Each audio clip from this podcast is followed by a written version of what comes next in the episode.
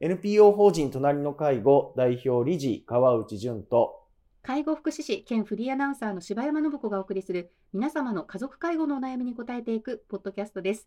7月3日放送分の隣の介護のラジオです。今月も川内さんよろしくお願いします。はい、お願いします。はい、あのー、梅雨真っ盛りの時期ではあるんですけれども、本当ですね。はい、どうでした？この1ヶ月は川内さん、どんな風にお過ごしでしたか？このえ、この1ヶ月、まあその6月は、はい。あのー本当にいろんな地域に出かけさせていただいて、まあね、5月のお上旬に、ええ、こうコロナが、うん。えーまはい、あね、感染のその危険な類型から、まあ何、はい。何何類から何類になったんでしたっけ、はい、ごめんなさいね。ご私5類移行になりましたね。5類へ。そうです。ね。ええ。5類にそう2類、え ?5 類になったはいということですね。はい私がこういうことをこう、急に言えなくなると、ちょっとあんまりよ、良くないのかどうかわからないですけど、5類になったんですね。もう次に行ってます。そうはい、ははいい、そうですね。ということで、えーっと、今までなかなかできなかった、こう、対面のはい、セミナーとか講演とかの依頼がだいぶ増えてきていて、まあこれありがたいですよね。だから、えーっと、高知県ですね、四国の高知に行かせていただいて、で、その後、新潟に行ったりとか、うんまあその間ではい、あの箱根に、はい。そうですね、えー、家族旅行に行ったりとか、うんなんかもう結構いろんなところに移動している1ヶ月な感じ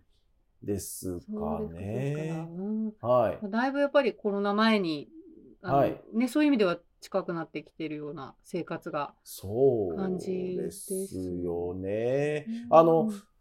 どうでしょう？こうラジオ聞いてらっしゃる方はご存知かどうかあれですけど、高知に、えっ、と、は広め市場ってはい。いう場所があるんですけど柴山さん知ってますか？あの、川内さんに教えてもらったような気がする。あ、私が言ったんでしたっけ？あの、うん朝のの10時から、あ、そうだそうだそうだ。はい、はい。やっている、ええ。あのー、うんなんて言ったらいいんですか、いろんなお店が集まってるんですよ。いろんなお店が、こう、えーっと、うんイメージで言うと、ええ。大き大きなはい。ショッピング街のそのフードコート。です。ね。はい。のようなうん、えーっと、ところで、まあ、はい。えーっと、半外みたいな。まあでも、うんちゃんと屋根はあるんですけど、で、えーいろんな、その、お酒を売っている、または高知の、はい。えっ、と、例えば、カツオのたたきなんかが有名ですけど、ああ、ええそうですね。えーなんうん。かそういうのがうう売っているお店が、うん。えー軒をわーっとつな連ねていて、はあで、その真ん中に、うん。えー椅子がたくさん置いてあって、なるほど。で、そこで、えっ、と、買ってんうん。飲めると。持ち寄って飲めるような、はい。で朝からやってると。はい。はい。あ、そうなんですよ。まあ当然ねまた今回も。私仕事で行ってるので、ね、あの、朝から一日そこに入り浸るみたいなことは当然できないんですけど、まあでもその雰囲気が、まあね、大変盛り上がって、うん。まあ、ちょうどうん、え、去年の11月だったか12月にも高知に行って、で、その時も同じく広め市場に行ってるんですけどそう、だそうだ。うん。そう、そうなんです。で、その時よりもうんうん非常に人が多くて盛り上がっていて、そうですか。そうですね。夕方も5時を過ぎるともうほぼ満席うん。な感じで人がわっといたので、だから、ああ、戻ってきてるんだなっていう感覚は確かにそこでも感じましたね。ねそうですね。はい。やはい。っぱりまあ私はねずっと東京ですが、まあやっぱり旅行者とかやっぱりすごい増えたなって感じですしそうね。ん。海外からの方も今すごはいはいい増えてるので、いはいやーね、うんうんうん。空港もすごい混んでるああやっぱり感じでした。やっぱり。はい。いやなんか本当に戻ってきて、今、あれですってよ。うんなんか私もこれは、あの、聞きかじってるぐらいですけど、あの、えー、パスポートはいはい。を発行するあの、ええパスそう、パスポートのあの、申請、そのセンターが、ええ、すごい混んでるんですってね。そうかそうか。皆さんね、コロナはい。でちょっと更新してなかったとかね、うん、また行かれなかったところで、ね、やっとこれでね、行かれるってなって、すごい、こう、行列ができてるらしくて、まあまだ、私はさすがに海外に行く予定は全く今のところないので、あれですけど、ねえ、だから、まあだんだん日常が戻りつつありながら、まあでもね、やっぱりね、ええ。ー、まだ感染者が、まあ、調査をもうしてるわけじゃないので、どれぐらいね、はい、えー、いらっしゃるかわからないけど。各有、私もこの5類後にですね、かかりまして。ですよね。ちょっと今若干まだ病み上がりなんですけど、そうそうなんですよ。えー、ちょっと今月は声がお聞き苦しいかもしれないんですが、いや、やっぱりね、あの増えてるっておきあの聞きましたね。はい、うん、あの、たあのかかった医療機関なんかでも、そうですね。うん、うん、あとインフルエンザもなんかいらっしゃるっていうことで、両方検査したりしたので、そういう意味ではね、そこはまあ、一方ではあの ありつつというところではあるんですけど、まあ本当にね、うまく共存してやっていくしかやっぱりないんでしょうね。ねえー、そうですね、今までのいろんな他の感染症と同じように、コロナともね、お付き合いしながらやっていくんでしょうね。はい。ねまあ、で、そんなこんなしてるうちにまた新しいウイルスが出てくるのか、ねえ、また、大きなね、地震がやってくるのか、なんともね、こればっかりはわからないですけどね。まあ、普段からの備えと心構えと。はい。そうですね。まあ、一個ね、ちょっと知恵をつけたぐらいに思ってね、やっていこうっていう感じで、ね、いけたらいいですけどもね。あんまり、あんまりね、深く、まあ、あの、真剣質に考えないようにしていけるといいかなとは思いますけどね。そうですね、そうですね。はい。ということで、今月もよろしくお願いします。はい、こちらこそ。で、今回なんですけれども、えーはい、隣の介護のラジオの方にあの投稿でお悩み相談が、はい、はい、寄せられましたということで、こちらのあのご紹介をさせていただきます。ラジオネームりょうこさん、はい、35歳の女性からいただきました。ありがとうございます。では読ませていただきます。はい川内様、親不孝介護を拝読しご連絡させていただきます。79歳の父の介護についてのご相談です。父は私が10歳の時に脳出血で倒れ、左半身麻痺が残りました。それから懸命なリハビリの末、杖ありで歩いたり、車を改造して運転したりするくらいまで回復し、20年程度過ごしてきました。私は両親が高齢な時の子供で一人っ子であり、母もあまり体が丈夫ではないのでずっと同居して暮らしてきました。料理や掃除は自分が担当し、母の体調が良い時はやってもらう形にしています。3年前、車の運転はそろそろ危なくなってきたと父は自分で判断し、免許返納をしました。それから杖で歩くことも難しくなり、病院以外で外出をすることはなくなりました。手押し車的なものや壁伝いに家の中だけを歩くようになっていたのですが、入浴やトイレは自分でできる状態でした。それがここ数日、風呂場で転倒した日を境に、立ち上がることも一気に難しくなり、ベッドから車椅子への移動もやっとな状態になってしまいました。夜中のおトイレも自分で行くのは難しく、おむつにしたのですが、昼間も大便を漏らしがちになっています。ベッドから車椅子にもうまく移動できず、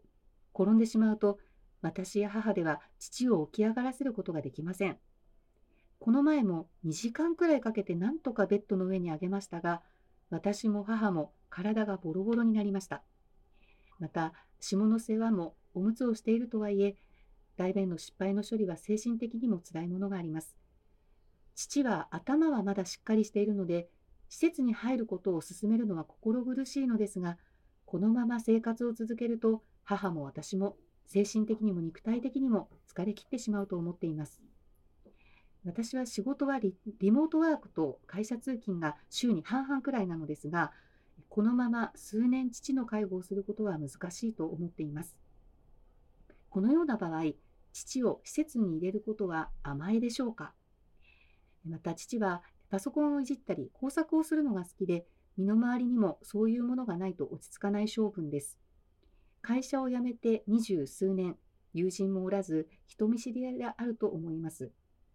このような父を施設に入居させるのは難しいでしょうか？プライベートや趣味もある程度確保でき、安らかに過ごせる施設があれば良いのですが、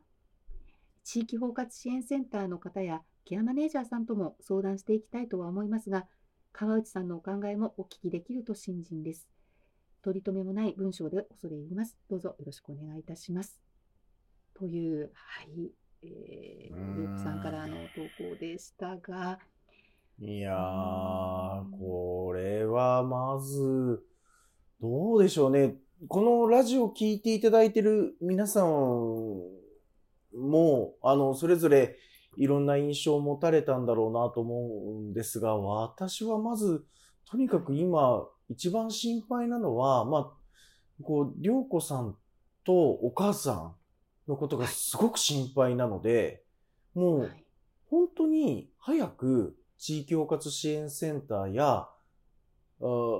ケアマネージャーさん。まあ、ケアマネージャーさんはね、もしかしたらまだ包括支援センターに相談していないのであれば、ついていらっしゃらないのかなとは思うので、もう一刻も早く、地域包括支援センターに、もう私、どどうでしょうね、この文章そのまま、はい、あの、あ送っていいんじゃないかなと思いました。よく、あの、今の球場というか、あの、ご自身のお気持ちも含めて、あの、わ、かりやすくまとめてくださってるので、もう、うんうん、よく状況わかります。で、あのねお体の大きいお父さん、そりゃ、はい、ねお母さんもね、女性の方お二人で、ねはい、あげるの、これは相当大変だし、あの、えっとですね、自分よりもお体が大きい方を、えっと、うん、えっ、ー、と、じ、下から上に上げるっていうのが、本当に難しいんです。すごい技術が必要だし、すごい大変だし、これやり続けると、あの、ちゃんとただ正しい姿勢というか、でやらないと、やる側、支える側の関節がどんどんこう悪くなっていくので、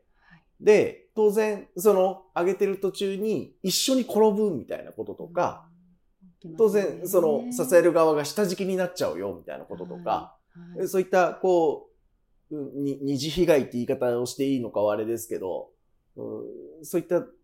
次の事故が起きる可能性があるので、もう本当にあまり無理せず、えー、一時は、あの、もしどうしても、こう、転ばれてしまっているんであれば、そ、その場所で、そのままお、お休みいただいたり、あのゆっくりしていただいたりっていうことの方がよほどよろしいかなと思っています。で、ね、そういう時に助けてくださる、はい、方々を手配するためにも、早急に地域包括支援センターですね。えー、地元の地域包括支援センターに、あの、もう、行くのも本当に大変だと思うので、もう電話でも構わないので、まず電話した方がいいかなと思いました。で、それとともに、まあ、まずは会社の方にも、実は、あの、父が今こういう状況なんですっていうことも、合わせて伝えておけると、まあ、上司の方なのか、あまあ、同僚の方なのか、まあ、何かあった時に急に駆けつけなきゃならないことが、もしかしたらこれから出るかもしれないので、ぜひそこは、はい、相談いただいたら、お伝えいただいたらいいかなと思います。で、あとは、えー、そうですね、ここ非常に多分、あの、気にされてる、りょうこさん気にされてるんだろうなと思うんですけど、お父様をこう施設に入れることが甘えなのかどうか、あそうですね、施設入れるのがいいのかどうかみたいなことに非常にお悩みになられてるんですけど、はいはい、えっ、とですね、施設に入居する前に、まずは、今、こうご自宅にいらっしゃる状態の時に、しっかり介護のサポート、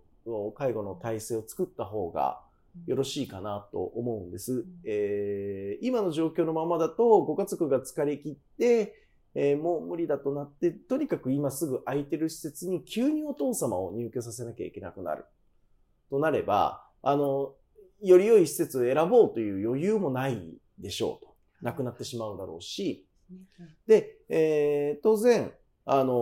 お父様自身が、まあ、こう書いてありますけど、えー、他人からのお世話になれないまま、いきなり施設に入居することになるので、これもお父様にとってはすごいご負担が強くなってしまうわけですよね。だから、あの、とにかく早く地域包括支援センターに連絡をし、おそらくすぐにでも介護の申請をしましょうと。で、おそらく、この状況だと、要介護認定の中でも、要介護1以上ですかね、要支援1、2っていうのを飛ばして、3段階目の要介護1以上の認定が出るんじゃないかなと、まあ、ちょっとね、現場を見てるわけじゃないので、なんともなんですけど、ただ、そうですね、このご状況のね、ええええ、はい、拝見する限りとは思いますよね。はい、で、で、とにかく、えー、介護申請をして、早急に、えっと、ケアマネージャーさんを決めていくということなんですけど、ケアマネージャーさんも、えー、とにかく今の状況をしっかり地域包括支援センターに伝えて、はい、もう本当に家族としても大変なんですということをしっかりお伝えいただけると、うん、結果として地域包括支援センターから、いや、じゃあ、